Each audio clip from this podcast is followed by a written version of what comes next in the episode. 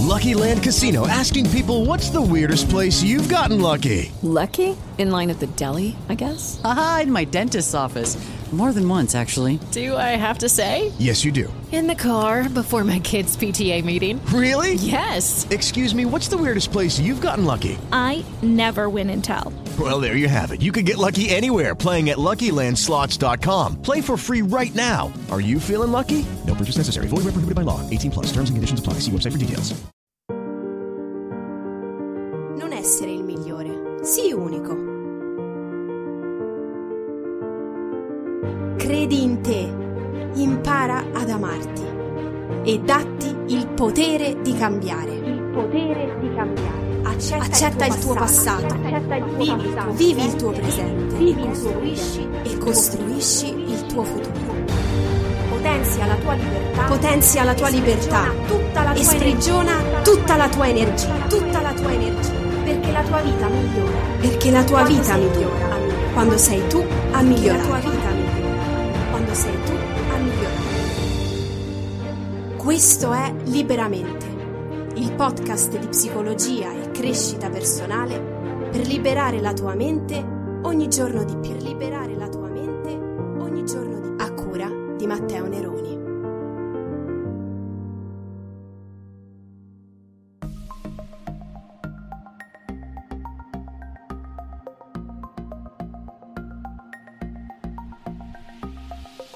Un saluto a tutti da Matteo Neroni e bentornati in una nuova puntata del podcast Liberamente, il podcast che ogni settimana intraprende un nuovo viaggio all'interno del meraviglioso mondo della psicologia e della crescita personale. Anche oggi all'interno di questo episodio voglio regalarti un estratto bello corposo di un'intervista che ho realizzato insieme a Silvia Gazzotti, una collega psicologa, una psicologa del lavoro, una persona, una professionista che accompagna ogni giorno tutte quelle persone che vogliono cambiare lavoro, che vogliono iniziare una carriera professionale ma partono da una posizione di disorientamento. Ecco, parliamo di questo nell'episodio di oggi, perché tante volte sentiamo che per iniziare a scegliere un lavoro, per cambiare lavoro, per trovare il lavoro perfetto nella nostra vita, dobbiamo partire dalle nostre passioni. Ma è veramente così? È perché poi ci sono altre persone che dicono che bisogna partire dai nostri talenti. E allora facciamo confusione, ma qual è la differenza che c'è tra talento e passione? Qu- cosa significa nel contesto lavorativo la parola vocazione? Quale dobbiamo seguire per prima per veramente metterci sulle tracce del lavoro perfetto della nostra vita, per il lavoro che veramente ci consentirà nel futuro non soltanto di guadagnare, ma ci permetterà soprattutto di vivere bene la dimensione del lavoro, perché tante volte, sempre più volte mi verrebbe da dire, incontro persone che dopo un tot di anni con il proprio lavoro a un certo punto c'è qualcosa che gli stona, c'è qualcosa che non va e allora decidono di cambiare lavoro, ma poi si attivano tutta una serie di processi di blocco per cui eh, restiamo alla fine un po' lì, no? Perché ci spaventa seguire una direzione nuova. Allora, insieme a Silvia cercheremo di capire quali sono le credenze limitanti più comuni che incontriamo quando abbiamo a che fare con il lavoro la ricerca magari di un lavoro, la costruzione di un nuovo lavoro e cercheremo soprattutto di fare ordine eh, da una persona che ha fatto dell'orientamento professionale veramente una vocazione di vita. Ecco, quindi nell'episodio di oggi parleremo di vision, parleremo di piano d'azione, parleremo di che cos'è l'empowerment e quali sono le tecniche che puoi utilizzare per iniziare fin da subito, chiavi in mano, da appena finisci l'ascolto di questo podcast, per metterti nella direzione e sulle tracce del tuo lavoro, il lavoro della tua vita. Ecco, allora non perdiamo altro tempo, entriamo anche oggi nel cuore di questo episodio e scopriamo insieme a Silvia Gazzotti eh, la differenza che c'è tra passione e talento e soprattutto come questi due aspetti della nostra psiche, del nostro vissuto, possono esserci utili per capire quale sarà il lavoro della nostra vita. Io sono psicologa del lavoro e della comunicazione, quindi non mi occupo di terapia e di tutte diciamo, le parti classiche dello psicologo. E quindi aiuto le persone di fatto a capire che cosa fare nella vita, in particolare utilizzo una metodologia che si chiama empowerment, di cui parlo spesso, eh, perché è proprio una metodologia che aiuta la persona e le organizzazioni a sfruttare al meglio le proprie risorse e quindi anche poi a sentirsi protagonisti della propria vita, della propria attività. Per cui questo è un po' il mio lavoro, aiuto a chiarire le idee e poi a, magari a volte anche lasciare il lavoro o crearsene uno nuovo, quindi creare un'attività autonoma. Ottimo, mi piace molto quello che hai detto perché a chiarire le idee è proprio l'obiettivo, o quantomeno la direzione che cercheremo di seguire questa mattina insieme, no? Perché poi non so se è capitato anche a te, ma penso che praticamente al 90% delle persone che conosco è capitato almeno una volta nella vita di chiedersi eh, ma che lavoro sto facendo, oppure eh, avere dei dubbi sul lavoro che si sta facendo, che si sta portando avanti, sulle scelte anche fatte no? nel corso della propria vita, prima magari da studenti universitari e poi magari poi nel, nella vera e propria professione. Quindi spero veramente di, mh, insieme con te, riuscire a tracciare qualche linea no, di, eh, da seguire per andare verso una, una, chiarificazione maggiore. La prima cosa che voglio chiederti è questa, visto che è proprio il grande argomento della nostra chiacchierata, che è la differenza che c'è tra talento e passione, perché sempre di più uh, sui social network, in generale sul web, ma in giro in, in, generale sentiamo sempre di più segui la tua passione e non lavorerai neanche un giorno, no? E, però tante volte si fa confusione tra passione, talento, vocazione. Allora chiedo a te Silvia prima di tutto, aiutaci a fare un pochino di ordine. Quali sono le differenze tra talento, passione e vocazione, tanto per cominciare? Allora, intanto le differenze sono abbastanza labili, nel senso che sono aspetti che servono tutti nella definizione del proprio progetto di vita e progetto professionale. Diciamo che poi c'è anche un po' di confusione perché, insomma, questi termini a volte hanno anche dei pregiudizi dietro. Cioè, faccio l'esempio, il talento molto spesso viene considerato come qualcosa che o si ha dalla nascita eh, oppure non esiste, ok? Quindi sembra qualcosa di innato, sembra qualcosa che debba manifestarsi eh, molto precocemente. Solo che il talento, eh, che è quindi una sorta di dote naturale, mettiamola così, una sorta di dono, eh, è facile da riconoscere quando è un talento artistico, sportivo, magari musicale, ma in realtà di talenti ce ne sono tantissimi, cioè noi, ciascuno di noi, io sono convinta che ciascuno di noi abbia delle doti, delle capacità particolari, cioè qualcosa che ci viene in modo eccellente, per cui non facciamo fatica, solo che appunto siamo abituati a vederle solo in alcune accezioni, solo in alcuni campi, quindi se io sono una persona molto empatica, non vedo questa cosa come un talento, ma la vedo anzi come un peso perché magari mi crea qualche difficoltà nei rapporti relazionali.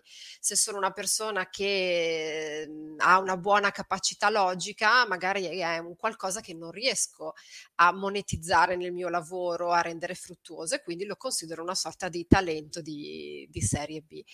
Ovviamente il talento va coltivato e quindi eh, va legato alla passione, cioè ci deve essere sia dalla parte delle nostre esperienze di vita, quindi magari delle persone che ci hanno aiutato a crescere, sia da parte nostra l'interesse nell'andare in un ambito che si avvicina a questi doni, dove magari io appunto queste capacità le posso mettere in atto e magari le posso far fruttare. Però ecco, dobbiamo toglierci dall'idea del, del, talento che possa essere per forza monetizzabile, perché altrimenti rimaniamo chiusi dentro nell'idea che ci siano talenti di serie A e talenti di serie B e quindi non ne usciamo.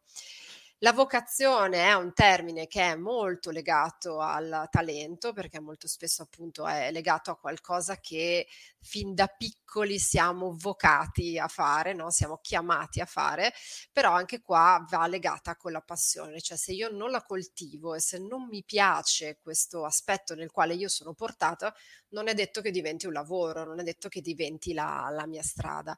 Quindi molto spesso per concludere le persone si un po' si fossilizzano no? su questa cosa del tipo devo trovare il talento, devo trovare la mia vera vocazione, un po' con le lettere maiuscole, quando invece ne abbiamo più di una e quindi ci sono più strade che abbiamo davanti da poter percorrere.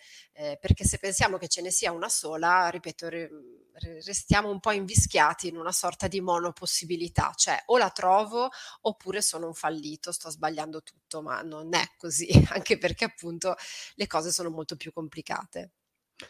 È proprio in questa complessità tante volte ci si perde, no? E della, mhmm, di come spiegavi anche tu, no? Di queste tre definizioni, ma poi calarne nella vita di tutti i giorni non è semplice. E prima di arrivare un pochino anche a capire come possiamo individuare un po' il nostro talento, no, uh, Silvia? Partendo magari anche da oggi, da magari da qualche domanda di riflessione che possiamo farci, qualche stimolo anche che puoi darci. Prima volevo passare attraverso un punto secondo me cruciale, no? che è il condizionamento sociale, nel senso che tante volte, vado un po' adesso per stereotipi, no? la famosa nonna che ti chiede ma tu, nipote mio, che cosa vuoi fare da grande? Ma che università farai? Che lavoro farai? No? Che tante volte eh, sono veicolo tan- più di, di, di, di, preoccupazioni piuttosto che di vero e reale interesse e, e aiuto a trovare una, la propria strada. Quindi il rischio è che scegliamo poi sotto pressione delle strade che non ci appartengono veramente. Quindi qual è secondo te il ruolo che c'è tra le nostre scelte fatte fino ad oggi e il nostro contesto sociale di vita dove siamo cresciuti? Beh, allora ovviamente il contesto sociale ci condiziona tantissimo, nel senso che ehm, un po', allora, la nonna aveva anche ragione nei proverbi, no, che si usano, tipo se vai con lo zoppo impari a zoppicare, quindi non è solo un condizionamento legato alla famiglia, ma anche poi agli ambienti che noi scegliamo quando cresciamo, per cui magari ci circondiamo di coetanei, compagni di classe che hanno una certa propensione, allora pensiamo ok, o lo faccio anch'io, oppure sto fuori dal gruppo, o quella cosa piace anche a me, oppure sono diverso. Quindi diciamo che crescendo la nostra, la costruzione della nostra identità ovviamente passa anche attraverso i condizionamenti di ciò che c'è attorno.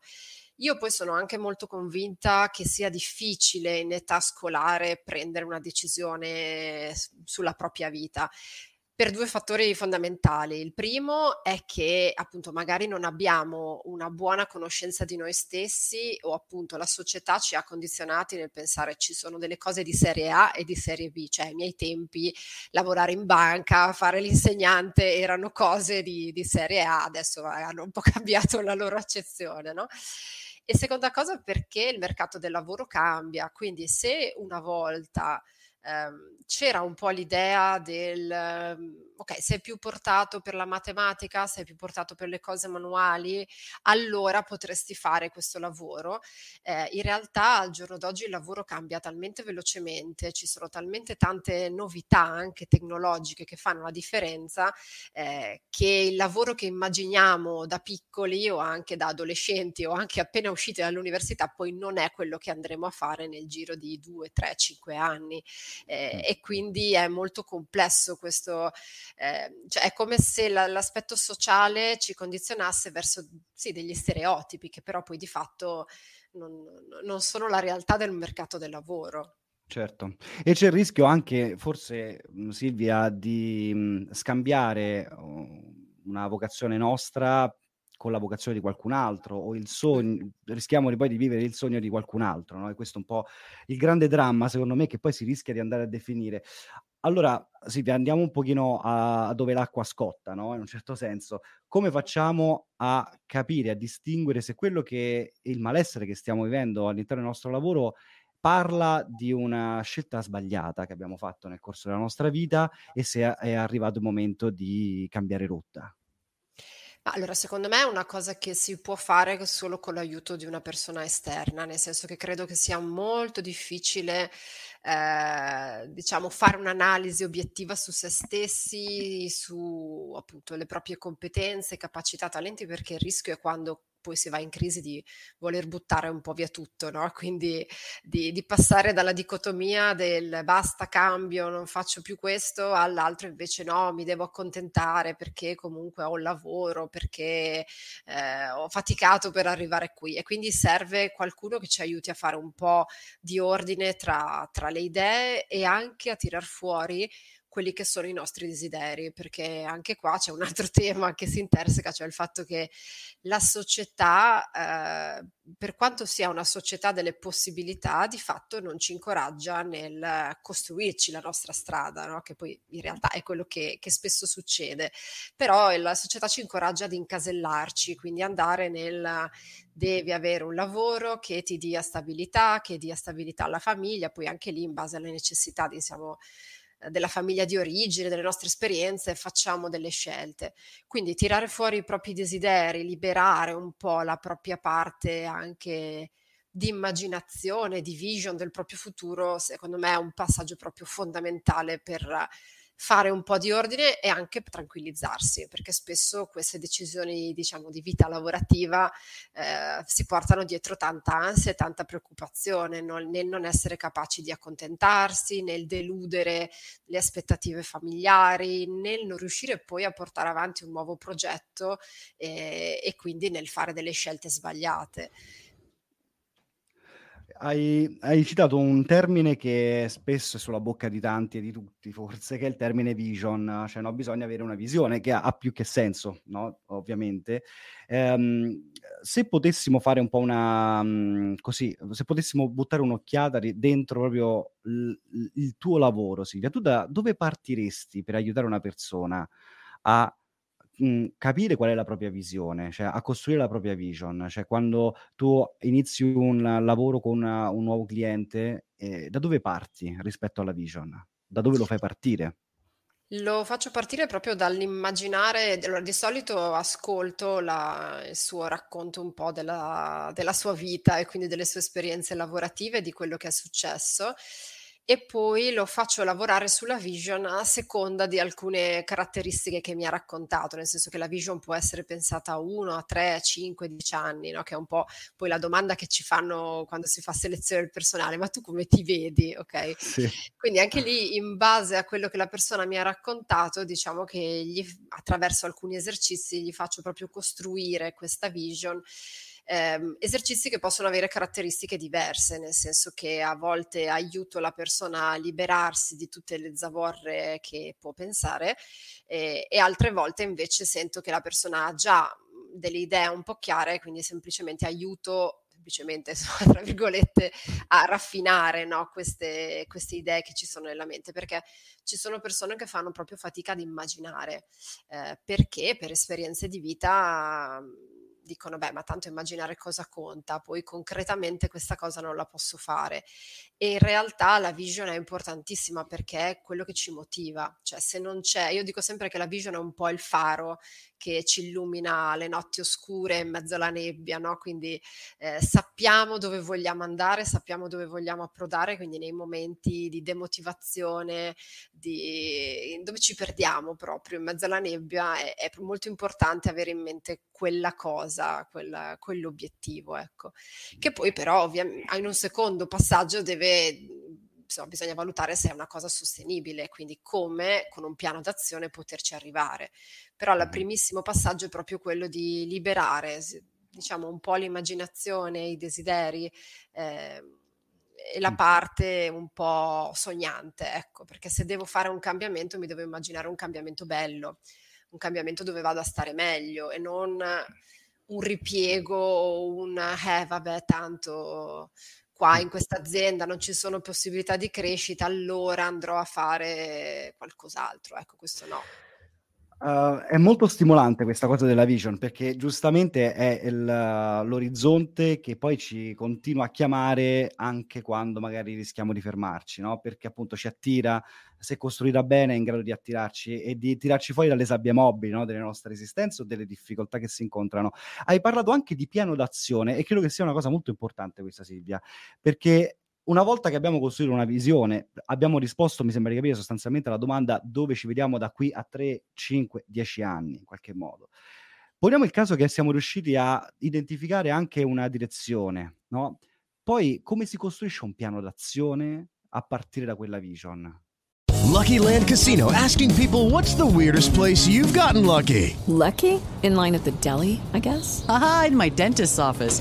More than once, actually. Do I have to say? Yes, you do. In the car before my kids' PTA meeting. Really? Yes. Excuse me, what's the weirdest place you've gotten lucky? I never win and tell. Well, there you have it. You can get lucky anywhere playing at LuckyLandSlots.com. Play for free right now. Are you feeling lucky? No purchase necessary. Void where prohibited by law. 18 plus. Terms and conditions apply. See website for details. Okay, round two. Name something that's not boring. A laundry? Ooh, a book club Computer solitaire, huh? Ah, oh, sorry, we were looking for Chumba Casino. That's right. ChumbaCasino.com has over 100 casino style games. Join today and play for free for your chance to redeem some serious prizes. ChumbaCasino.com. No purchase necessary. Where prohibited by law. 18 plus terms and conditions apply. See website for details. Allora, diciamo che intanto quello che io faccio è di, mh, di solito non si costruisce una sola possibilità, come già dicevo prima, ma vado a lavorare su più strade, quindi diciamo che il passaggio iniziale sono più vision, poi tra queste eh, faccio scegliere quella che mhmm, magari la persona sente di più, quella che sente più vicina, più interessante, eccetera. Sempre però con la regola che non la deve pensare come la cosa più fattibile, perché non siamo ancora al momento dell'analisi di fattibilità, ma la cosa che davvero se potesse realizzarla gli piacerebbe di più. E poi a quel punto si va a ritroso, cioè si torna indietro al, al tempo attuale e si prova a dire bene, quali sono le azioni magari le primissime azioni e poi di conseguenza i passaggi che devono essere fatti per poter pian piano arrivare a quel punto. Quindi andiamo a costruire un piano d'azione dove ci sono una serie di milestone, quindi dei, di punti diciamo di controllo eh, nel quale ok, per arrivare lì fra un mese devi aver raccolto delle informazioni, faccio l'esempio, fra due mesi devi aver già attivato questo, insomma, quindi eh, alcuni passaggi che a seconda dell'orizzonte temporale che abbiamo pensato e abbiamo immaginato mi aiutano a, a, realizzare, perché a volte si tratta di una vision che prevede fare dei corsi di formazione, eh, magari prendere una laurea, mh, mm, cambiare una situazione economica che non ha delle riserve alle spalle, quindi insomma serve del tempo, però per poter arrivare a quel traguardo eh, ci servono, servono, dei passaggi obbligati, insomma, e quindi si va a costruire un piano d'azione proprio con dei punti di controllo. E molto spesso seguo poi ai, anche i miei clienti con dei monitoraggi che appunto possono essere mensili o più distanti, proprio per vedere come stanno andando avanti le cose e se, se sono tornati dei momenti di demotivazione oppure se la persona pian pianino sta facendo i passaggi che vuole fare. Ecco. Certo. Certo, mi piace perché a- arriva proprio come sia un percorso di accompagnamento graduale ma costante in qualche maniera, no? Ehm, e questo secondo me è, è un pezzetto importante. Ehm, tu all'inizio hai parlato che sei esperta di metodologie di empowerment no? Sì. Uh, ed è un, un uh, ci aiuti anzi, lo chiedo a te direttamente, ci aiuti a capire che cos'è l'empowerment e qual è il concetto di empowerment che secondo te è assolutamente centrale quando abbiamo a che fare con il, o la fase di startup della nostra professione, quindi siamo proprio lì a, a decidere, a cercare di capire che direzione prendere, oppure se vogliamo cambiare direzione in un secondo momento, no? quando abbiamo già magari iniziato anni di lavoro. Allora, cerco di spiegarlo brevemente. Intanto l'empowerment è una teoria psicologica scientifica, questo lo dico perché eh, molto spe- è un termine veramente molto inflazionato, utilizzato da tutti, cioè eh, dal pizza coach a, non lo so, veramente da tutti quelli che possono venirvi in mente parlano di empowerment, empowerment femminile, empowerment di vari tipi, eh, però dietro c'è proprio una metodologia scientifica che è nata negli anni 80 in America che poi è stata portata in Italia eh, da uno psicologo ingegnere che ha, diciamo, ideali- ideato proprio una eh, una metodologia e quindi una teoria vera e propria per poter aumentare eh, questo senso di potere, questo senso di protagonismo sulla propria vita che le persone possono avere adesso l'ho spiegato in modo molto dettagliato, poi se hai altre domande volentieri, eh. però diciamo che eh, mentre prima si pensava che l'empowerment fosse anche qua qualcosa di innato, quindi ci sono persone che ce l'hanno e qualcuno invece che non ce l'ha, eh, gli studi poi che sono andati avanti negli anni recenti hanno invece dimostrato che possiamo partire da un certo livello di sensazione appunto di potere, di, quindi inteso come poter fare, ok? Quindi inteso come verbo, eh, che però può essere accresciuto, quindi indipendentemente dalle esperienze di vita e da come siamo stati abituati, possiamo aumentare questo senso di in qualche modo autoefficacia, no? di, di, sensazione di, di essere in grado di fare le cose. Eh, tornando alle tue domande, i temi centrali secondo me sono due. Uno appunto che è quello della, dei desideri, quindi fare questo salto in avanti di immaginazione che ci serve proprio per costruire la vision. Cioè se io parto dallo stato attuale e da quello che ho a disposizione al momento, eh, faccio fatica a fare un cambiamento perché ci vuole molta energia e l'energia che abbiamo è data da i bisogni, che sono degli aspetti contingenti, ma anche dai desideri, che invece sono quello che eh, ci spinge, allarga le nostre esperienze, ci spinge a fare delle cose nuove. Desideri che non devono essere per forza soddisfatti, ma che però è importante che ci siano, perché altrimenti mm. viviamo un po' in una sorta di eh, faccio le cose perché le devo fare, ma non perché sono spinto, no? ho questa spinta interna motivazionale a fare qualcosa di più. E l'altro aspetto centrale, importantissimo per... Uh, partire o comunque per fare un cambiamento è lavorare sulle proprie risorse. Proprio perché molto spesso la persona tende un po' a sottostimare le risorse che ha a disposizione, sia quelle interne, perché magari appunto ritiene che le competenze, le capacità, le esperienze che ha non siano sufficienti, siano sbagliate, eh, siano completamente fuori strada rispetto al proprio desiderio, o a secondo punto invece sottostimare le risorse esterne, quindi pensiamo spesso di dover fare un po' tutto da soli e quindi abbiamo davanti questa montagna insormontabile, quando invece può essere che per riuscire a uh, superare la montagna e quindi allenarci ci possa essere qualcuno, qualcosa attorno a noi che ci può dare un senso di energia, una spinta, un, un, un'informazione, perché ripeto, a volte davvero si tratta di cose semplici, no? vado a chiedere informazioni a una persona che conosco che potrei sfruttare come risorsa. E quindi potenziare questi due aspetti al quale non siamo abituati, perché appunto mm-hmm. viviamo in una cultura che ci dice non volare troppo alto perché altrimenti cadi e ti fai male, dall'altra parte ci dice non, non ti lodare perché chi si loda si imbroda, e quindi devono essere gli altri a dirti che sei bravo, fanno sì che tendenzialmente viviamo un po' schiacciati no? Nel, eh, nell'impotenza, proprio nel dire allora non posso fare granché certo. perché non sono così eccellente come gli esempi che invece vedo in giro, non sono abbastanza. È molto, molto vero questa cosa e vorrei recuperare un, un punto su, dal quale siamo un po' partiti, no? sulla famosa mh, uh, differenza che c'è tra talento e passione eh, perché una domanda che cioè, sì, ci, ci si è fatti veramente tutti quanti, ma devo dare priorità al mio talento o alla mia passione? Cioè, dimmi se ho capito bene intanto la distinzione grande macro tra talento e eh, passione. In un certo senso il talento è ciò che ci viene in qualche maniera eh, facile e mm-hmm. ci, vie- ci, viene bene. Uh, la passione è ciò che invece ci piace fare. No? E, sì. e, e allora la dicotomia sta lì, nel senso devo seguire ciò che mi riesce bene spontaneamente oppure devo, devo seguire qualcosa che ancora non so fare bene ma che mi piace e che mi attira? Eh, diciamo che la risposta probabilmente è un mix delle due cose, cioè io non credo che sia così fondamentale ehm, fare proprio un elenco a seconda dei termini, ok? Credo che sia importante trovare l'ambito che ci interessa, che ci piace, perché poi proprio quando faccio lavorare sui desideri, quindi nella parte iniziale del, del supporto che do sull'aspetto professionale, eh, c'è un fil rouge, ok? Quindi c'è un qualcosa a volte di comune tra le strade che si aprono all'immaginazione. E per me, sinceramente, no, nel mio metodo di lavoro non è tanto importante che sia un talento, che sia una passione, che sia una cosa innata, che sia nata dopo, da, da, da che parte è venuta. L'importante è che quello che stai pensando sia davvero qualcosa che, che vuoi, cioè per lo quale pagheresti, no? Cioè che dici, oh, se davvero questo desiderio si realizzasse io sarei davvero felice, mi piacerebbe.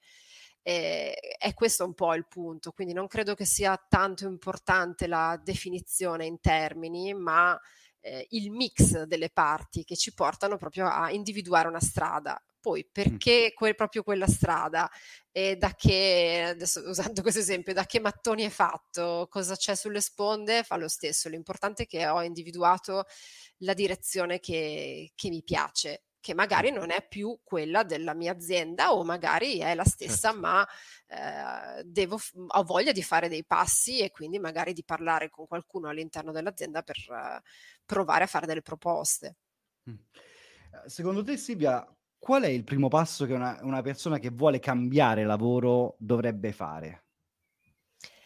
Proprio questo passo di immaginazione, cioè eh, prima di riuscire a fare un cambiamento n- è stato dimostrato che noi ce lo immaginiamo nella nostra testa, cioè a volte ce lo immaginiamo per degli anni, ok? Quindi abbiamo eh, anni in cui pensiamo, ripensiamo, teniamo quella cosa nel cassetto, eccetera se noi riusciamo ad immaginarcelo bello, positivo, mh, mhmm, fattibile, quindi no, che non, non, dico che sia facile, però fattibile, quindi non impossibile, eh, nel senso che se uno si immagina, ok, vado a domare gli unicorni, eh, dico no, eh, ok, fino a prova contraria questa cosa non è possibile.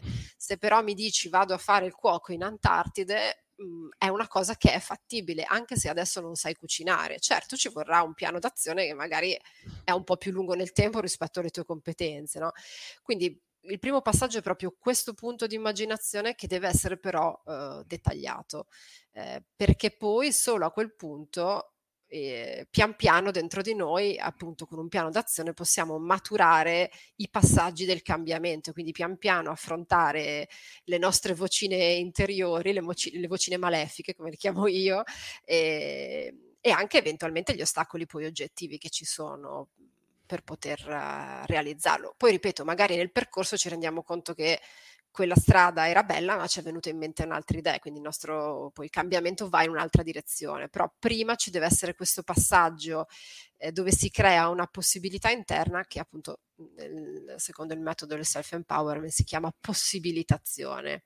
Mm. Mm. Quindi prima dobbiamo aver creato questa immagine nella nostra testa e poi pian piano possiamo avvicinarsi. Se non c'è questo momento di lancio in avanti della, fare un salto in avanti proprio con l'immaginazione, difficilmente ci sarà un cambiamento. Certo.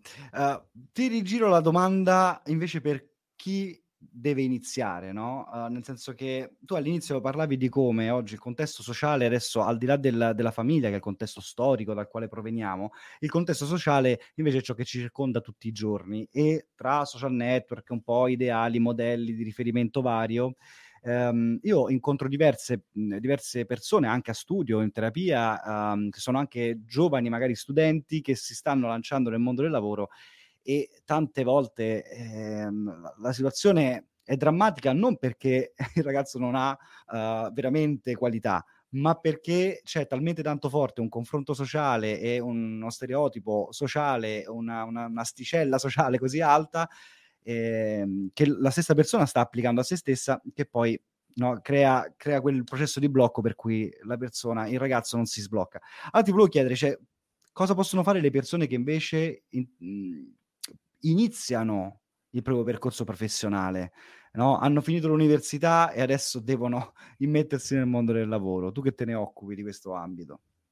Beh, allora, eh, come ti dicevo, utilizzando questa metodologia il processo è fondamentalmente lo stesso, quindi a seconda della persona che ho davanti eh, applico passaggi di questo processo proprio perché l'idea è che eh, nel chiarificare, nell'affrontare un cambiamento, nel farsi un'idea del proprio futuro, eh, ci siano del, diciamo, dei motori da accendere, quindi controllo quali sono già accesi, quali non lo sono e aiuto a creare un po' la scintilla nelle, co- nelle cose in cui siamo più spenti. Quindi se questa persona è molto spenta riguardo alle proprie risorse, quindi alle proprie capacità, c'è da lavorare su questo aspetto. Se la persona invece non riesce ad immaginare un futuro perché non riesce a togliersi le ancore degli aspetti familiari, sociali, quello sarà il passaggio su cui fare eh, un po' più di forza e un po' più di azione.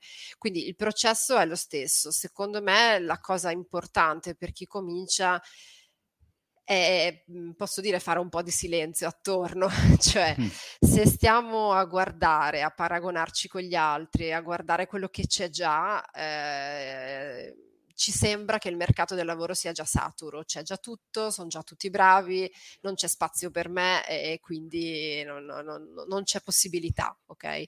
Invece secondo me fare un po' di silenzio e quindi guardarsi dentro e lavorare invece proprio su cosa voglio fare io, cosa mi piace, cosa voglio sperimentare, perché poi dico sempre alle persone molto giovani che è importantissimo anche fare degli esperimenti, eh? cioè eh, ci sono persone che per appunto retaggio familiare hanno la strada diciamo spianata e lì ci sono altri problemi legati al passaggio generazionale in azienda eh, e quindi tutti altri aspetti legati un po' ai genitori che ci passano un modello e noi non, come persona non abbiamo la scelta di poter davvero scegliere perché dobbiamo adattarci a quel modello. Quando invece al contrario siamo in una fase di confusione, eh, la cosa che può aiutare a volte è anche proprio sperimentarsi, almeno per poter dire quello che non piace. Quindi mm. non so ancora bene come mi vedo, però ho capito che questa parte mi interessa di meno. Eh, certo. Ci ho certo. provato e ho capito che mh, mm, provo fastidio quando faccio questo, affronto questo aspetto della professione, quindi mi, magari provo a sperimentare altre cose.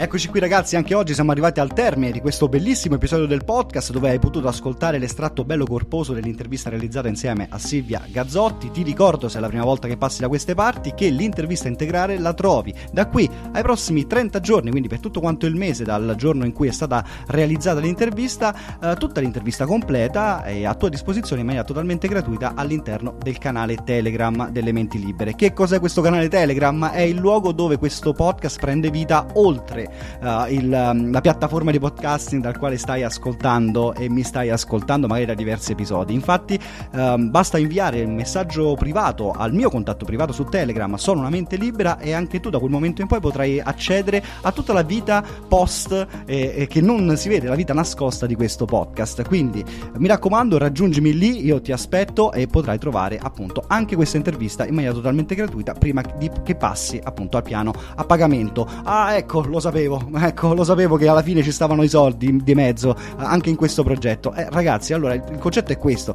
che per poter portare avanti tutta quanta l'impalcatura di liberamente eh, ci sono tutta una serie di um, spese che non sono soltanto economiche, sono eh, di energia, sono di impegno, sono di, um, di, di qualche modo di um, attitudine che bisogna avere per creare tutta questa impalcatura. E io non sono da solo, non sono da solo a uh, produrre questo podcast, sono insieme ad altri 70, 71 anzi per la precisione, finanziatori di questo podcast. Sto parlando di persone che ascoltano questo podcast così come lo stai facendo tu e a un certo punto decidono di diventare finanziatori, sostenitori di questo podcast anche economicamente, con il loro contributo mensile, anche piccolo, non è quello importante, ma ci sentiamo più forti quando c'è sempre un finanziatore in più che si aggiunge. Sto parlando di Chiara Favilli, che ringrazio, è l'ultima che si è aggiunta da, recentemente alla, alla famiglia dei finanziatori, sto parlando di Brunella Gambino, di Alessandra Rossato Uh, di Salsel, Salsel uh, Elena uh, e al tratto, Donatella, Angelo Cetera, Stefano Ariatti, Maristella Occhionero, Erika,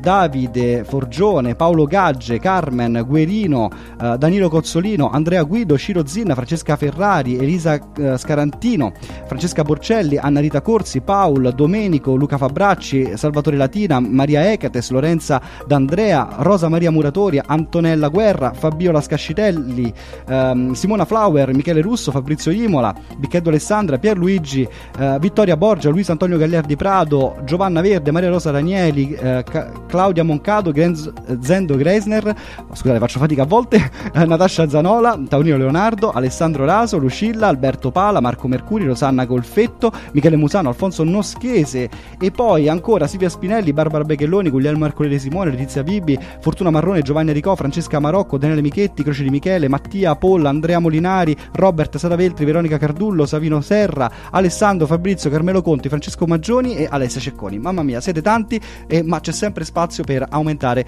la nostra famiglia dei finanziatori. Insomma, io ringrazio anche te che sei rimasto all'ascolto fino a questo punto e ovviamente ti eh, ricordo il prossimo appuntamento, sempre qui con me su Liberamente.